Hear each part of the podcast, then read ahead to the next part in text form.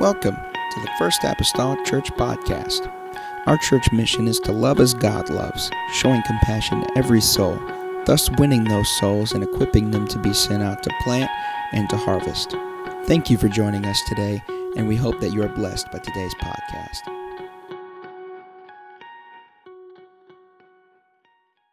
They're awake. Wonderful. Stand with me and turn to the book of Isaiah, chapter 31.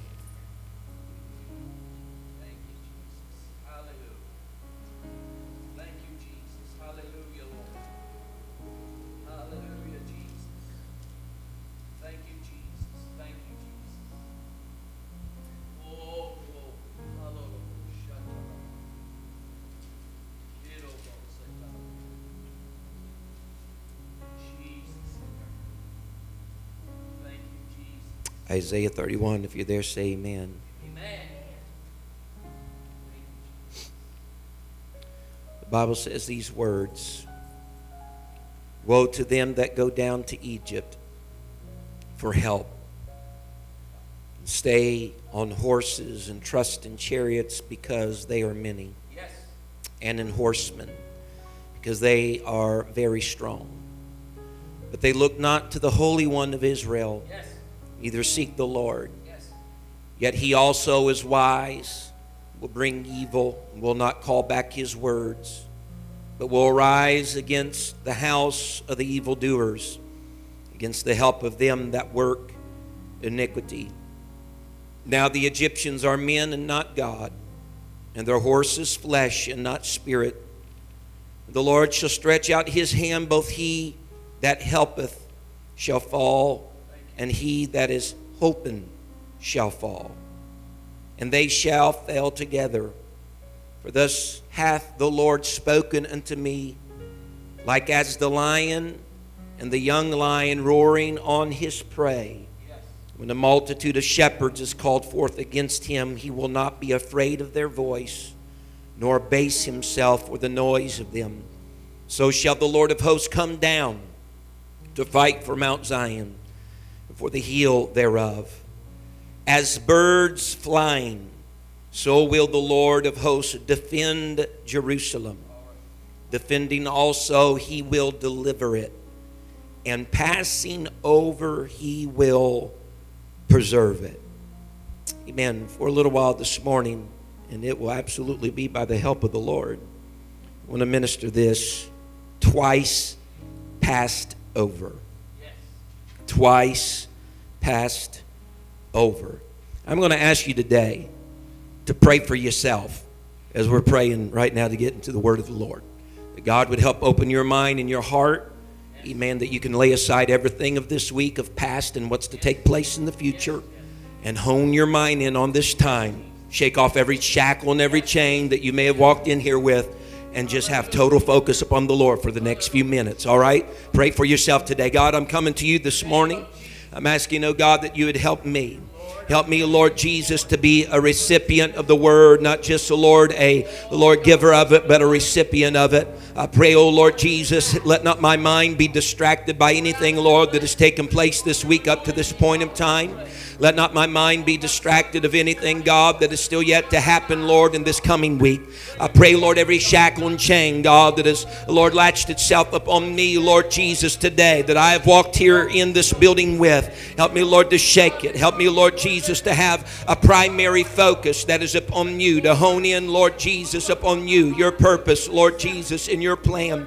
God, I want to be receptive to the word of God. Your word, Lord, is true. Your word is helpful. Lord, your word is there to help us, Lord Jesus. God, I have nothing against your word. I pray, oh Lord, today, God, allow my life, God, to be open to your spirit. God, open to your purpose, open to your plan. God, here for the next few moments, I pray, Jesus, this morning, God, so that we might be able to give you the praise and the honor and the glory for it. God, that we could drink, Lord Jesus, of the well. God, that you have supplied, Lord Jesus, for us today. God, and we'll give you the praise and the glory and the honor for it. In the name of the Lord Jesus Christ that I pray today. In Jesus' name, in Jesus' name. Everybody say, in Jesus' name. In Jesus' name, you may be seated this morning in the lovely name of Jesus Christ.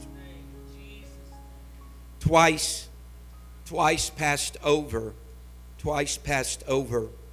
One of the kings of Judah that Isaiah the prophet prophesied during the reign of was one by the name of Hezekiah.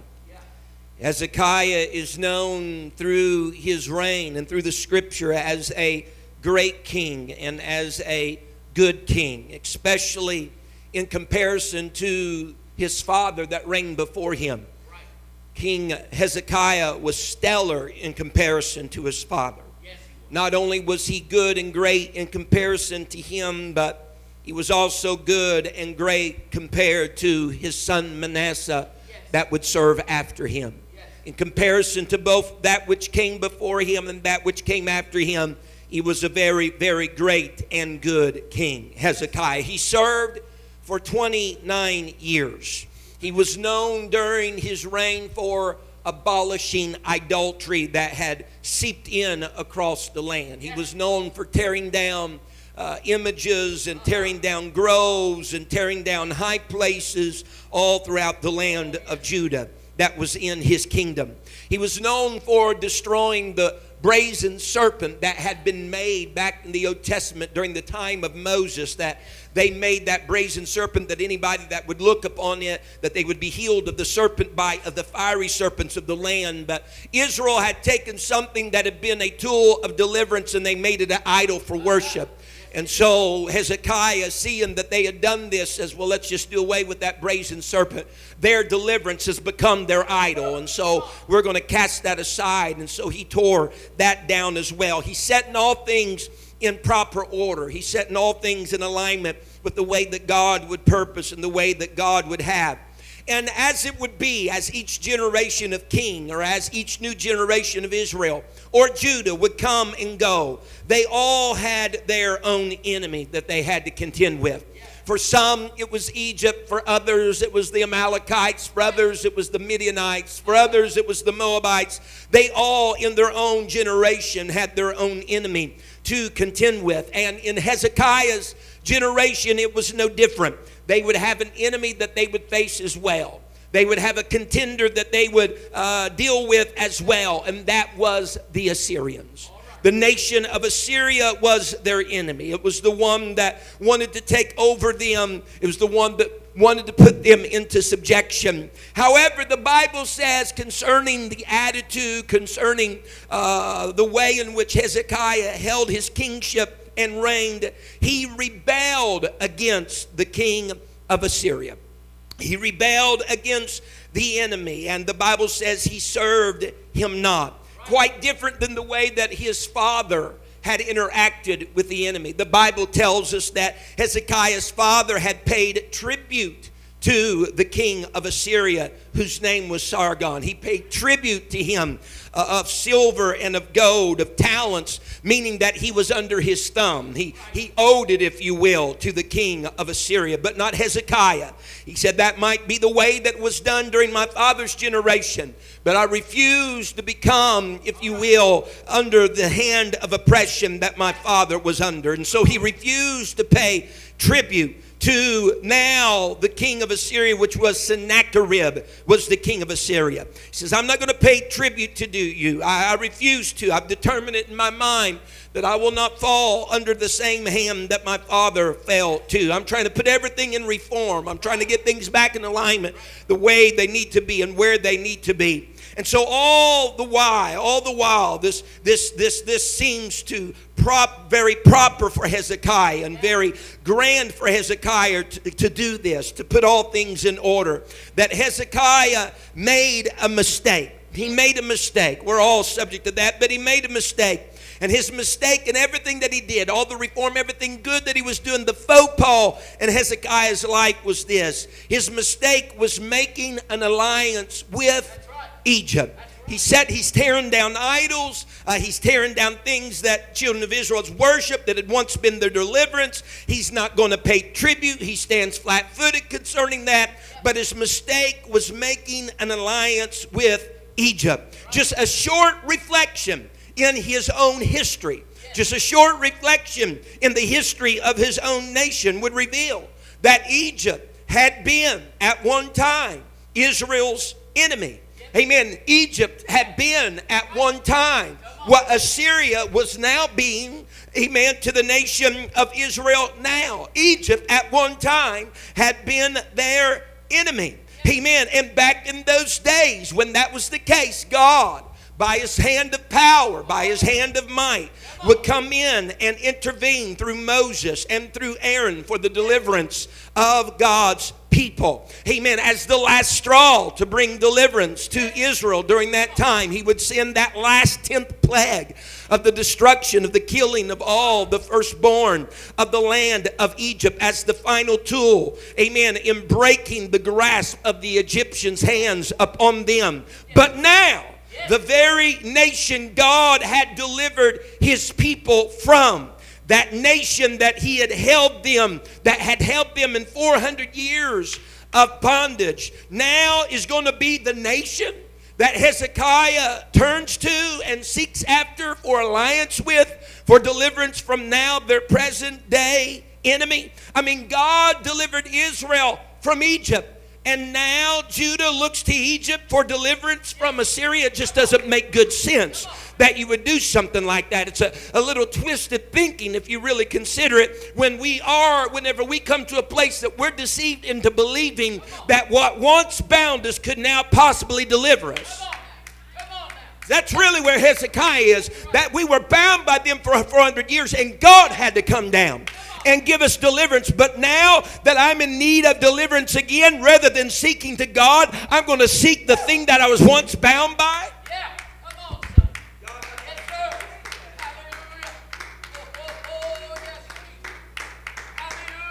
Twisted thinking to think that the very thing that used to bind you, the very thing that used to incarcerate you, the very thing that used to dictate your life and be your master and tell you where to go and what to do and how to behave, that that thing now that you would face opposition, you would go crawling to and make an alliance with it, thinking that it's going to be able to get you out of what it once held you in. It just doesn't make good sense to think along those lines. Isaiah then said it right in chapter 31 of Isaiah. He says then to this nation, to this king that are thinking the way that they are thinking right now, looking to something that at one time bound them, now to set them free. He says, ah, "Listen, it is a it is a ignorant thing. It is a stupid thing, if I can use my own vernacular. Amen. To trust in something like that. He said, for you to trust in the shadow of Egypt, that's going to be your confusion. You better believe it brings confusion for you to look to the very thing that once bound you, for you to look into an alliance for something that was once your enemy. That does bring confusion. Come on, son. Come on.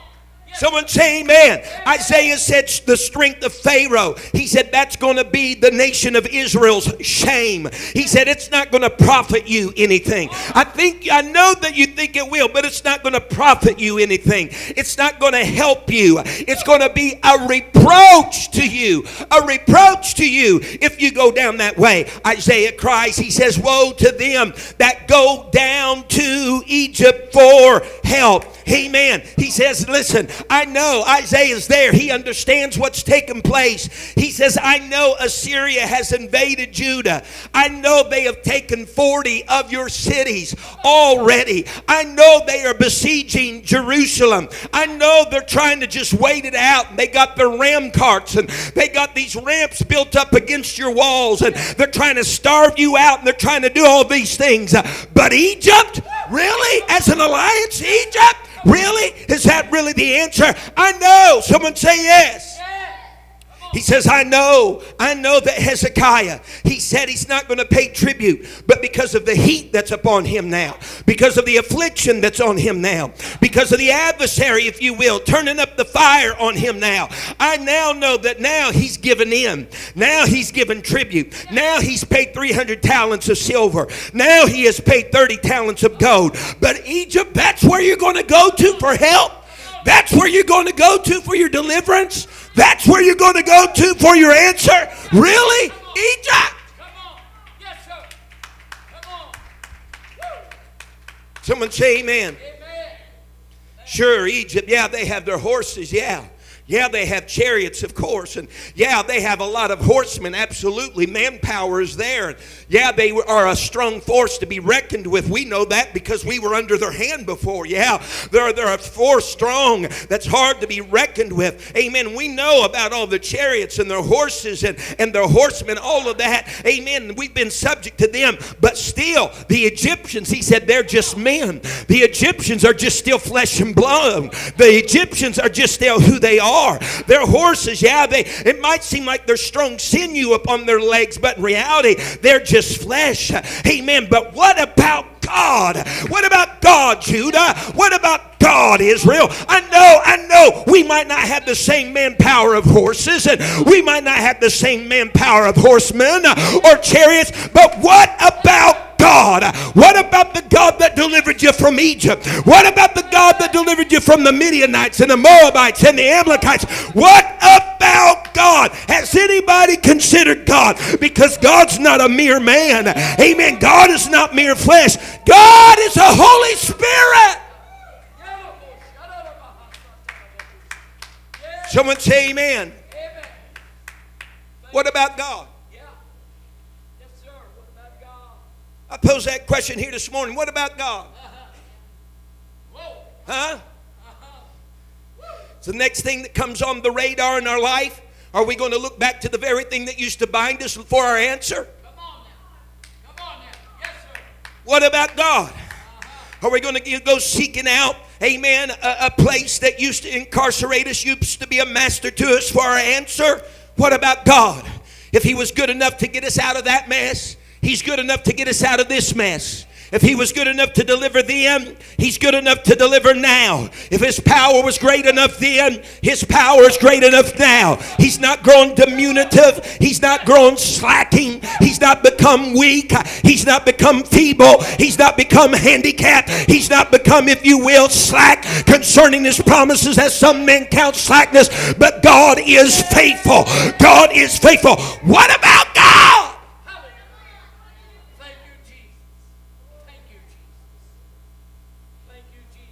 Because the Bible says, and Isaiah is trying to bring all these things back to the mind of Hezekiah and back to the mind of Israel. He states, God will do everything he says he'll do.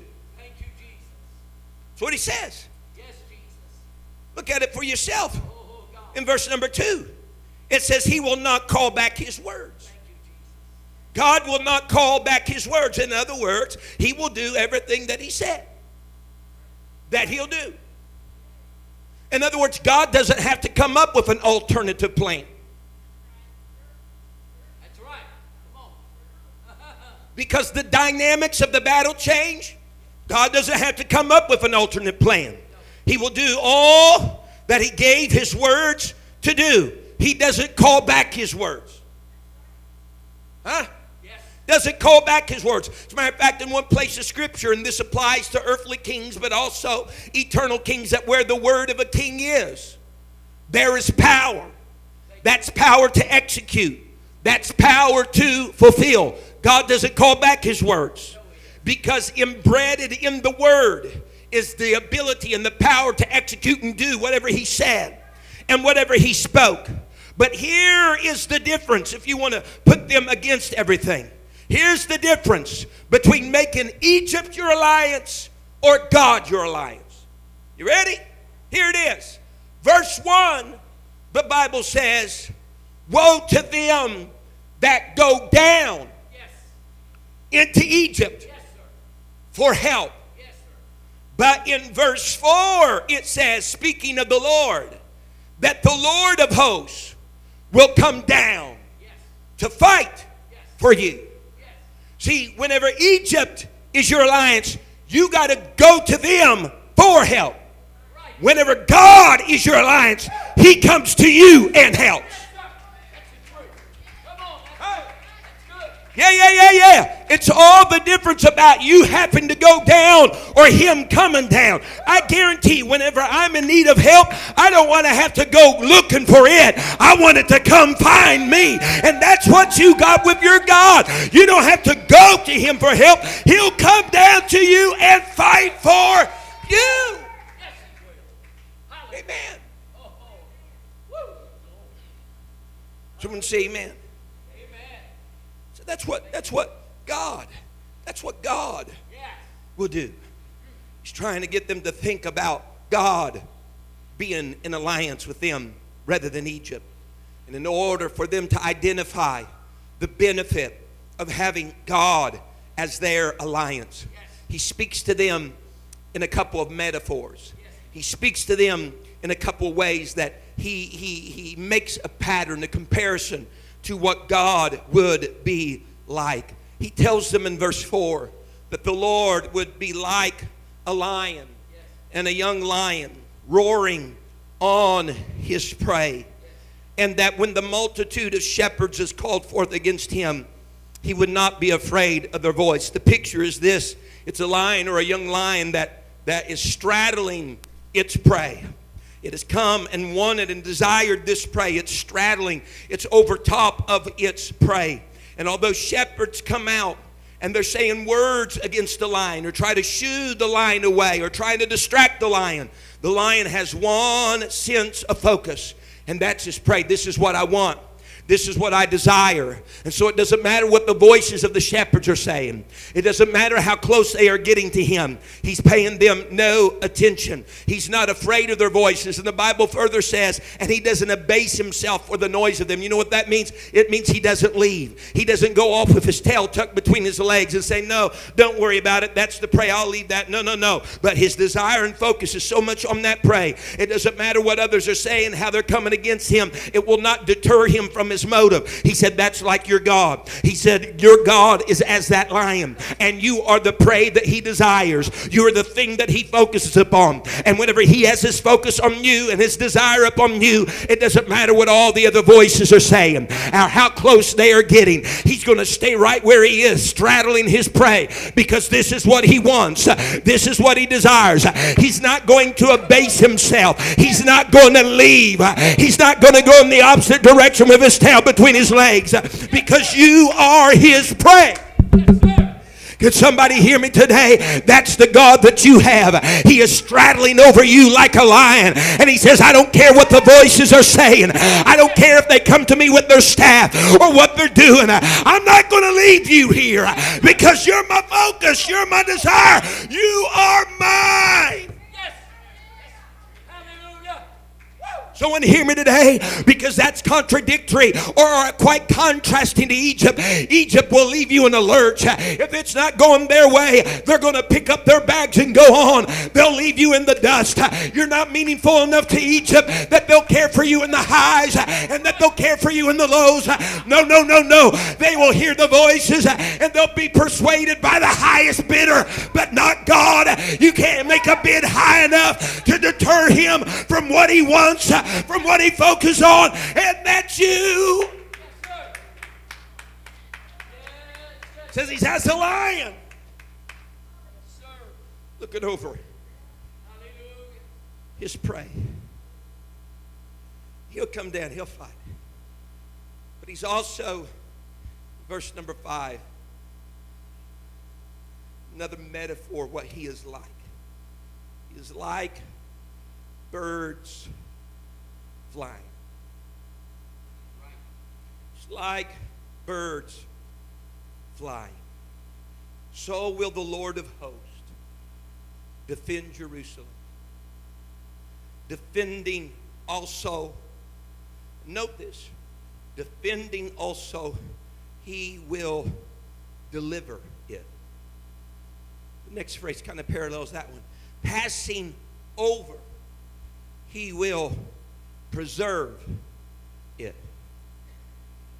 Picture that is being related to Israel, to Judah in Scripture is this. Not only is he like a lion straddling his prey, but he's like birds flying. Word there for birds. The, the, the, the feminine aspect is denoted to it rather than the masculine, meaning the mama bird. Like a mama bird flying, flying, if you will, to defend, passing over to defend. The picture is of a mother bird that has her nest with her young chicks within the nest that when intruders and adversaries come to the nest, mama hovers a little bit above that nest and she puts out her wings. She flutters her wings and she hovers above the nest to protect the youngins, to protect the little chicks. He says, That's what your God will do for you. He will defend you. And by defending you, He will deliver you. He will pass over you. And He will preserve you. There's something that I believe that Isaiah was doing in all of this. Not only was he bringing the attention to the fact that God would do these things in contrast to Egypt, but I think he also wanted Judah to think about the Egypt that they were trying to make an alliance with, that they were once under bondage to. And with great importance, he uses the wording here in the verse concerning the bird over its nest or defending and then delivering it. He uses the word that that bird as flying will pass over, passing over, and will preserve it. Passing over. The word that's used right here in Isaiah is the exact same word that's used in the book of Exodus.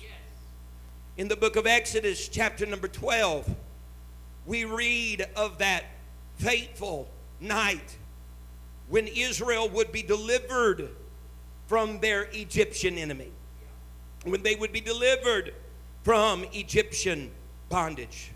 There was a festival that was started that night to be carried on and remembered perpetually, year by year, celebrated annually. There was a festival by the name of Passover. All right? Not only is Passover a festival, but it is also a description of the sacrifice that was made that night of a lamb for a household. So Passover doesn't just relate to a festival, which it does, but it also relates to the sacrifice of the festival. That's how in the New Testament scripture the apostle said, The Lord our Passover. Speaking of the Lamb of God who became that sacrifice. So Passover just isn't the festival, but it's also the sacrifice that was used at the festival. Amen. But if you look even at verse 27 of Exodus 12, I come to believe it says that ye shall say it is the sacrifice whenever your children come and they see everything that you've done, the slaughtering of the lamb and the blood on the lintel on the doorpost, and they come and they ask, What does this mean? That's verse 26. He says, Ye shall say it is the sacrifice. Passover is the sacrifice of the Lord's Passover, meaning the festival, who passed over. Are you seeing this? Seeing this what's going on right here. This is the sacrifice. Passover is the sacrifice. Passover is the Passover, meaning the Lord's Passover, the festival, who passed over. Passover then just isn't the festival, and it's not just the sacrifice that was given at the festival. Passover was also an action. Watch it now. Where, where, who passed over the houses of the children of Israel in Egypt when he smote the Egyptians and delivered our houses. And the people bowed head and worshiped. Everybody all right? So, to, to kind of back up with hearing the little story, the Feast of Passover, the night that Israel was delivered from the Egyptian bondage, the Egypt that they're now trying to get in the bed of alliance with. On that night, word was this everybody take a lamb, a lamb for a family, a lamb for a household. You'll slaughter the lamb, the blood will be put in the basin. You'll take some hyssop and you'll dip it into the basin. You'll strike that blood upon the lintel. You'll strike that blood upon the doorpost of your house. Everybody will go into the house and they will eat. You're going to have your garments on. Your loins are going to be girt. Shoes are going to be on your feet. Staff is going to be in your hand. And there's going to be something that happens at the midnight. There's going to come a cry through the land because all those that have not been obedient to this, there's going to be the slaughtering of the firstborn of Egypt. And every house, every even piece of livestock, the firstborn is going to be slaughtered. But look what the Spirit says. This is the way, this is the way that we've always described it, but I want to pull your mind somewhere today. We've always described it then that whenever the Lord went by that night, whenever he seen the blood, he passed over them. He passed over them and their houses were spared. But this is the way that I believe we think of that. When the Lord passed over them, He passed by them so that nothing happened to their home. Right? Is that the way we think about it? Him passing over is Him passing by. But I want to submit to you tonight, even from the book of Exodus, that whenever God passed over them, He passed over them like the bird that flutters his wings above the nest. Watch it now. And then the destroyer. There's two agents here in, in Exodus. There's two agents. You, we'll read of it here in a minute. There's two agents. There's the Lord and there's the destroyer. One passes over in the sense of hovering and fluttering above. Another one passes over in the sense of passing by. It was the Lord that passed over in the sense of hovering, but it's the destroyer that passes over in the sense of passing by because the Lord was passing over in the sense of fluttering. Look at the verse of scripture, verse number 13. The Bible says, And the blood shall be, this is Exodus 12 13, and the blood shall be to you for a token upon the houses where ye are. And when I see the blood, I will pass over you. And the plague, everybody say the plague, and the plague shall not be upon you to destroy you when I smite the land of Egypt. You want to see it somewhere else? Look at it in Exodus chapter 12, amen, and verse number 23. The Bible says, For the Lord will pass through to smite the Egyptians, and when he seeth the blood upon the lintel and on the two side posts, the Lord will pass over the door and will not suffer the look, the destroyer. Here's the Lord, and here's the destroyer. Will not suffer the destroyer to come into your house to smite you. There were two Passovers back in that Old Testament story. One was the Lord hovering above them. That was a Passover. But there was another Passover then because of that, of the destroyer going on by. Can I tell someone here tonight? He's saying you're trying to make Egypt your alliance, but whenever I delivered you from Egypt, amen, it was because I was passing over you, and then the destroyer passed. You were passed over twice. One of us was there to protect, and the other was to kill, but he had to go on by because I showed up first with a Passover of my wings fluttering to protect you and keep you from harm and keep you from destruction. Someone say amen. Honey, we stand where we are today because we've been passed over twice. The reason why he even stated, he said, in defending, in defending, I'll defend you, but I will deliver you. Deliverance follows the defense. Deliverance follows the defense. The passing by follows the passing over because God showed up as a bird over his hens, as his wings spread over us. There's another Passover of the destroyer of the wicked, of the plague passing on by because of God.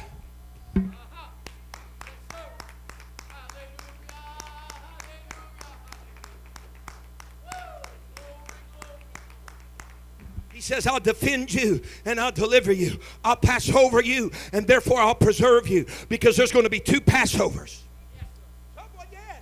There's going to be two Passovers. This was not God. This was not God passing over them as by them, and then the destroyer passing by. The destroyer passed by because the Lord passed over. Somebody hearing me? He defended so you could be delivered. He passed over so you could be preserved. If I could say it like this, he put himself between whatever was coming after you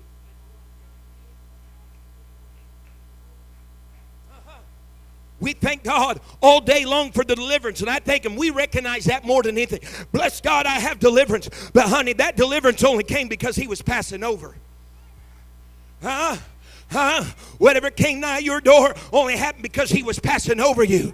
That's the reason why the Bible talks about there's healing in his wings and, and there's safety in his wings. Uh, because whenever he passes over and those wings are over you, you need healing, it's right there. You need protection, it's right there. You need something financially, it's right there. Because of the first Passover, he causes the next one to pass over by passing by. He defends and he delivers.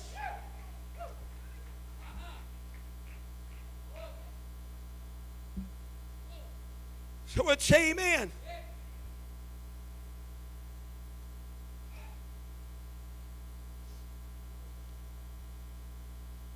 Here's the thing. Has a desire as the lion for you to be his prey. But Jesus, in his earthly ministry, came down and walked among the people, ministered to the people. What happens at one time? Brother Pat, when his nose, his days are numbered, it's not going to be long to the crucifixion. He's standing high on an exalted place and he's overlooking the city of Jerusalem. You remember his words? How oft times I would have gathered thee as a hen gathers her brood. Where? Under his wing. What's he saying? I long to pass over you. But what is what is what is the what is the statement there? He said, But ye would not. Ye would not. And tears are falling down his face. The Bible says he wept over Jerusalem. Tears are falling down his face. He said, Because I would, I would do this. I wonder if all that was taken in consideration at this moment under the reign of Hezekiah. I want to be your answer, Hezekiah.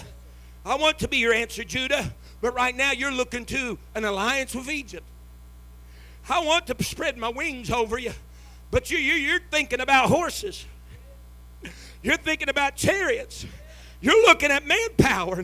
And you're, you're looking at all these things. But you've neglected to see the feathers of my wings that would really like to encompass you. But but you have your mind in, you know, the next big thing of Egypt and thinking that the very thing that used to bind you can deliver you. And I would. But you wouldn't have anything to do with it. I would. But you're not interested in that option right now. I would. I ask myself the question I wonder how many times God is over in the corner of my life saying, if they would just let me in, if they would just let me edgewise in, if they just allow me to intercept.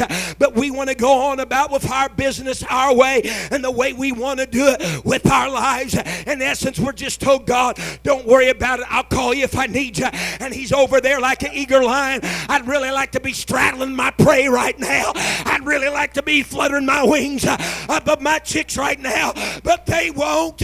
But they won't. It's a wall of protection.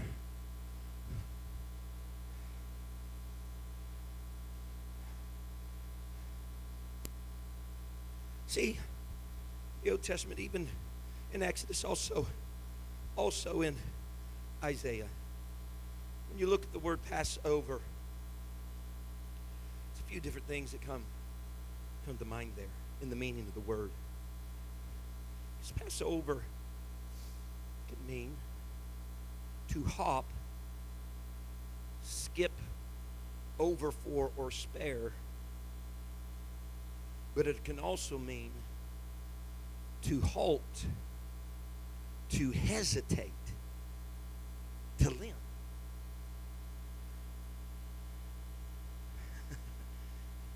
You got both connotations pass over, hop, or leap. Huh? Pass over as to spare. But there's the other sense of just hesitate. Halting. It's exact same word, exact same word that uh, whichever it was, I think it was uh, Elijah used on Mount Carmel. Whenever he asked the, the, those who were serving Baal, How long halt ye? Between two opinions. Why? Because they were betwixt and between. They were not making their mind up. They were at a hesitant state. It's kind of like the limp. Huh? You walk alongside someone that has a limp, they're not quite as quick as you are. Huh? So passing over is not just sparing or leaping or passing by, it's also that hesitation, that halting. And they had been passed over twice one with a hesitation, and the other with a sparing. Hallelujah.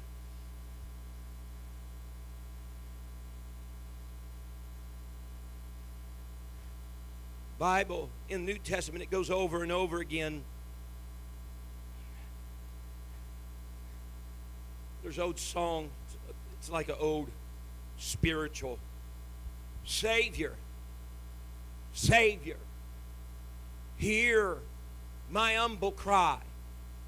While on others thou art calling, do not pass me by. Blind Bartimaeus, when he heard that it was Jesus passing by, he cried out, Jesus, thou son of David, have mercy. what are you saying, Brother McGee? I'm saying he didn't want him to pass by, he wanted him to pass over. Huh? Jesus walking up on the water past the boat upon which the disciples were.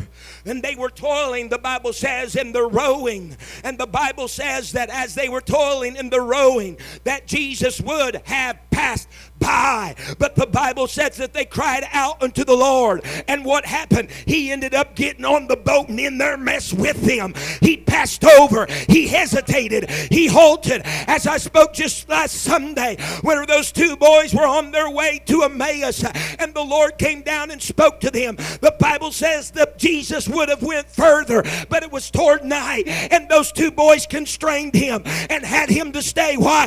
They didn't want him to pass by. They wanted him to pass over. They know. Oh, somebody say hallelujah in each of those stories, uh, the cry that the people had were an invitation that they were giving unto the Lord that prompted him not to pass by, not to go further, but it caused him to halt. It caused him to hesitate. It caused him to stop. It caused him to come down to where they were.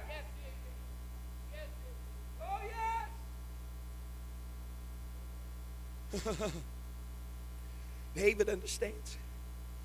David understands all of these measures and ways. He understands this.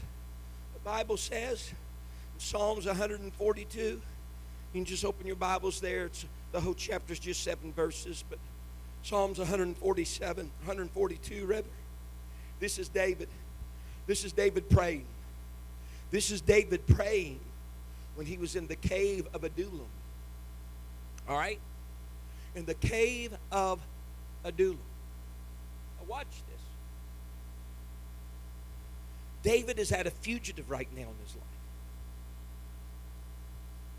King Saul's already let loose of a few javelins and spears that nearly got David. But it, David ducked out of his presence. The one he had been an armor bearer to, Saul now is after his life. After the battles, the people have come back. The ladies have been singing Saul had killed his thousands and David his ten thousands. That didn't set too well with Saul. Got a little jealous. A little jelly, as they would say the modern day. Had even murder in his heart for him. Back and forth. And so David flees. David flees the kingdom of Saul because he has an adversary in Saul. All right? He has an adversary in Saul. Just walk with me here for a little bit. So the first, David first goes to the temple, gets the sword of Goliath that he had had. And he goes on his way. But the first location that he actually goes to stay, now look at this. He goes to Gath. He's looking for safety because he has an adversary in Saul right now. He's looking for protection. And he goes to Gath. Do you know what Gath was? Gath was the place that Goliath was from. Think it hadn't been that long ago that the stone had found its place in the head of Goliath. Who did that? David. And that he had cut off Goliath's head with Goliath's own sword. Who did that? David. And now David has an adversary. And he's going to go to the town of somebody he murdered. That don't make good sense. I mean, I'd almost be fearful there'd be most wanted pictures on the trees, you know, in that city. You know, that guy kind of looks familiar there. As a matter of fact, they did pick up on that this guy looks familiar. The king of Gath says this. This is not David. And the Bible says that David started to act almost insane. He had spittle coming out of his mouth into his beard, almost acting just totally deranged, you know, because they picked up on, they picked up on that this is the man that killed our big champion, Goliath. And so he started acting a little bit insane. He, he had sought out Gath, of all places, for protection. And so, whenever they picked up on, he's got to act like an idiot, you know, to get out of it. Say, no, he can't stay here. Just send him on. You know, he's insane. He's whatever. He's got issues and problems. Send him on. Well, David, you should have known better. To seek refuge at Gath. For one thing, Gath means wine press. I mean, it, it, tell you what, you want to add insult to injury, go put yourself in a wine press, you know. Go, go put where, man, they'll, they'll just squeeze a life out of you. know, that's, that place is known for squeezing stuff out of things, you know. I mean, it, it's known for allowing the fluids, you know, to go, you know, and everything. You, you don't want to, you don't want to seek for refuge and safety at the wine press. So he got out of Gath, and the Bible says so. Then, then he, no refuge was found there, seemingly, and that wasn't going to, you know, protect him. The Bible says he went to the cave of Adullam. The cave of Adullam. And it's while David is in this cave of Adullam that he pens the 142nd Psalm. He goes to Adullam for his refuge. He goes to Adullam for his safety and his protection. And, and they are. They, they were large recesses in the rock, rock where, where hundreds of men could even, could even go back into and, and seemingly find safety. But while David is in the cave of Adullam, you can just look through the verses, pan with your eyes through the verses of Psalms 142. We hear that David is crying out. We hear that he is pouring out his complaint unto the Lord. He's talking about how his spirit is overwhelmed within him. He talks about in verse 4 that refuge has failed him. Wait a minute, David. Yeah, we know Gath wasn't a good gig. We know Gath wasn't a good gig. Refuge failed you. You have an adversary. And Gath wasn't a good gig. It failed, and you're in the cave of Adullam, and you're still crying out that your spirit is overwhelmed. And you're in the cave of Adullam, you're still crying out that refuge have failed you because you got to understand the cave of Adullam is, is just a couple miles, just a couple miles from the valley of Elah the very place that David defeated Goliath. It's just a couple miles from there. Adullam means their testimony. In other words, David went for a comfort, a comforting place just two miles where he had a victory before.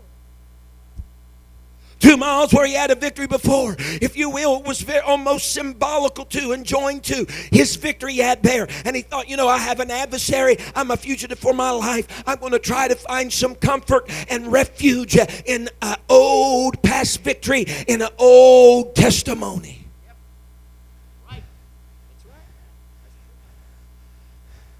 But that's fine and well. Thank God for the deliverance that Israel had concerning Goliath.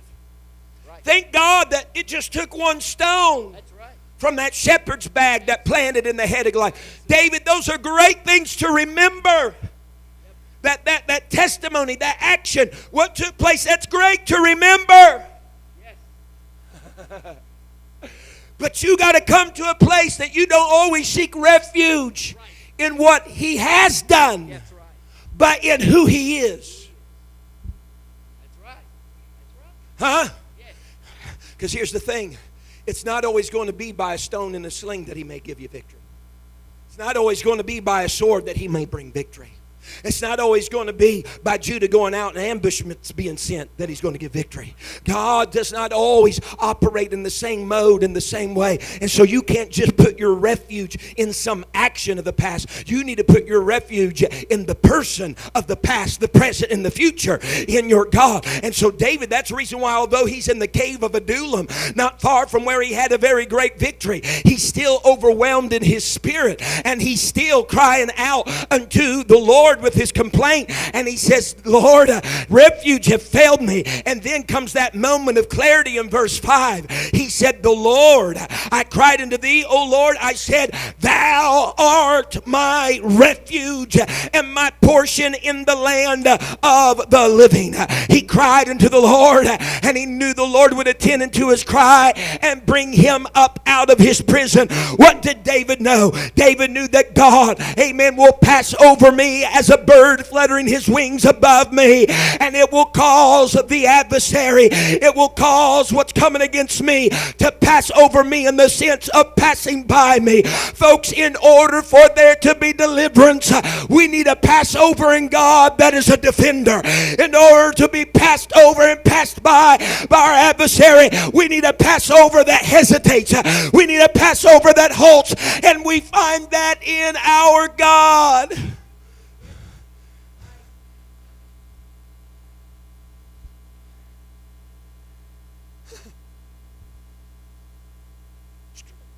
Oh, Brother McGee, no, no, no, it's true.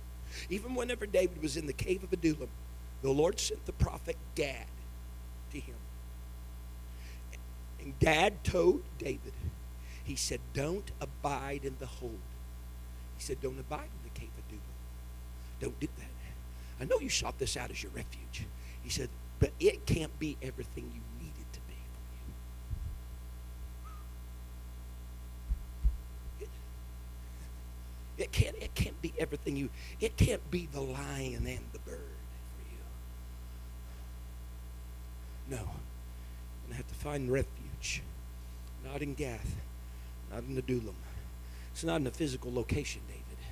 It's in a person. It's in higher power. It's in your God. You'll stand with me this morning.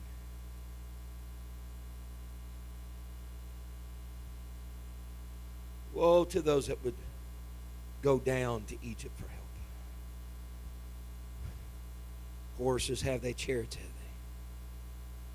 David in the Psalms even picked up on that one, if you'll remember. He said, Some trust in horses and others in chariots, but we will remember the name of the Lord our God. Because that's the Passover that hesitates, halts, flutters its wings.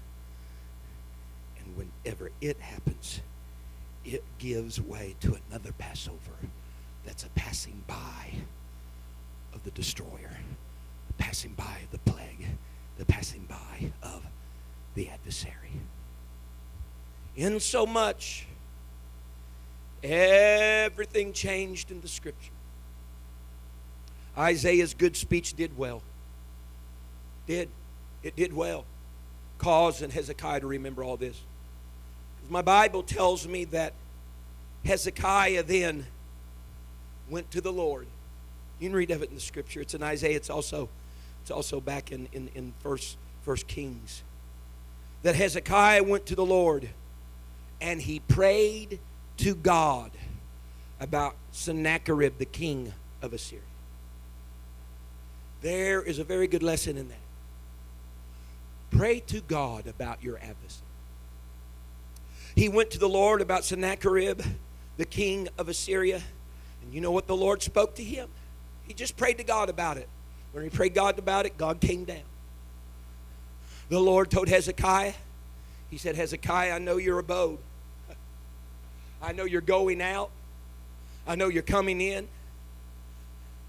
He says, I even know your adversary, his going out, his coming in. I know his rage against me. And since he has raged against me, and this has come up to my ears, and you've made it known unto me, he says, I'm going to put a hook in that old boy's nose. And I'm going to bridle, put a bridle in his lips. And I'm going to turn him back by the same way that he came. And he said, concerning that adversary that came against you, he's not going to come into your city. He's not going to shoot an arrow there.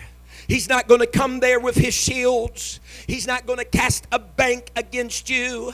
By the same way he came, he's going to return. He's not going to come into Jerusalem. This is what the Lord said to Hezekiah. He said, I will defend. You know what he's saying? I'll pass over it. I'll pass over it. I'll defend the city and save it. You know what that is? Passover number two. He said, I'll defend it. He said, but I'll also save it. That all of that mess is going to pass on by. He said, for your sake. And the Bible says that as Israel slept and the Assyrians slept, the angel of the Lord came and smote 185,000 Assyrians. And when they woke up the next morning, business was already taken care of. Wow. How in the world? Because God had come down and halted and hesitated and passed over. And that caused all of the besieging that they had done on Jerusalem to profit to nothing. Because since he was defending, they had to pass over by passing by. Every other nation, read it in your Bibles, they had taken. Every other nation. Matter of fact, that's how they were striking fear into the heart of Hezekiah. We've taken this one and their gods, this one and their gods. Who, who, how are you going to be any different from any of these others? I'll tell you how. Because we're going to be passed over twice. We're going to be passed over twice. God's going to pass over us by hovering above us, and you're going to pass over us by passing by us. That's how it's going to be different from any of the others. No other nation had a God that would hesitate over. No other nation had a God that would hold over them. But our God's like a bird that flies. Our God's like a lion that crouches over his prey. He's not deterred. He's not deterred. He's not influenced by the voices of the adversary. Folks, we've been passed over twice today. We've been twice passed over. One by the Lord, and because of his defense, he has given us deliverance. We can bow our heads in this place this morning. These altars are open. Anybody, anybody that may have started out very good, as Hezekiah did in your reform, or started out good in the aligning of things in conjunction with your God, but your enemy struck fear into your heart. It's even caused you to consider getting an old adversary, one that used to bind you, to look to them for an alliance, to look to them for help. Folks, that's not where it's at. That's not where it's at. What about God? He's not a man, He's not flesh, He's spirit. Pharaoh will fail you. Egypt will be ashamed. It will be confusion and a reproach to you. But God will be as a lion unto you. God will be as a bird that hovers above its nest unto you. He'll pass over and hesitate. He'll come down to where you are. He'll come down. If you cry, He'll come down to where you are. You don't have to go seeking out for Him. You just cry to Him and He'll come down to where you are. Is there somebody in this building today that's in a place or position of life that you need God to come down to where you are? You need Him to straddle you like a lion straddling his prey, whose focus is totally upon you, whose attention is totally given to you. Do you need Him to hover above you as a bird that with its protective wings is fluttering above its nest, not allowing any outside assailant to get in? But because He's there, they're passing by. Because He's there, they're passing over. Because He's there, there's not a hair of their head that's being hurt, and there's not no, there's no dilemma coming to their home or household. Because He's there, passing over them and passing over them, He's preserving them defending them, He's delivering them. You've been twice passed over. You've been twice passed over. Let's talk to the Lord this morning. I love you, Jesus. I love you, Jesus. I love you, Jesus. God, I've been twice passed over today. I've been twice passed over today. God, you went, you you came before the plague came. You came before the destroyer came. You came before the king of Assyria came. You passed over before they passed by. Had you not passed over, they probably would have not passed by. But I've been twice passed over. God, I'm not looking, God, to things that used to bind me as an allegiance. I'm not looking to things that used to, Lord, incarcerate me, God, to be my hope, to be my strength. I'm not even, Lord, leaning on the actions of past victories, but I'm looking upon the God of past victories. I'm looking on the God of past victories. God, help me, Lord, not to abide in the hold of Egypt, not to abide in the hold of, of horses and chariots and, and things of flesh and things of blood and things of men. Help me, Lord Jesus, to look unto Jesus, the author. Thank you for listening. If you would like more information about our services and activities, you can find us on Facebook, Instagram, and Twitter with the username FACMC. Again, that's FACMC. Thank you and have a blessed day.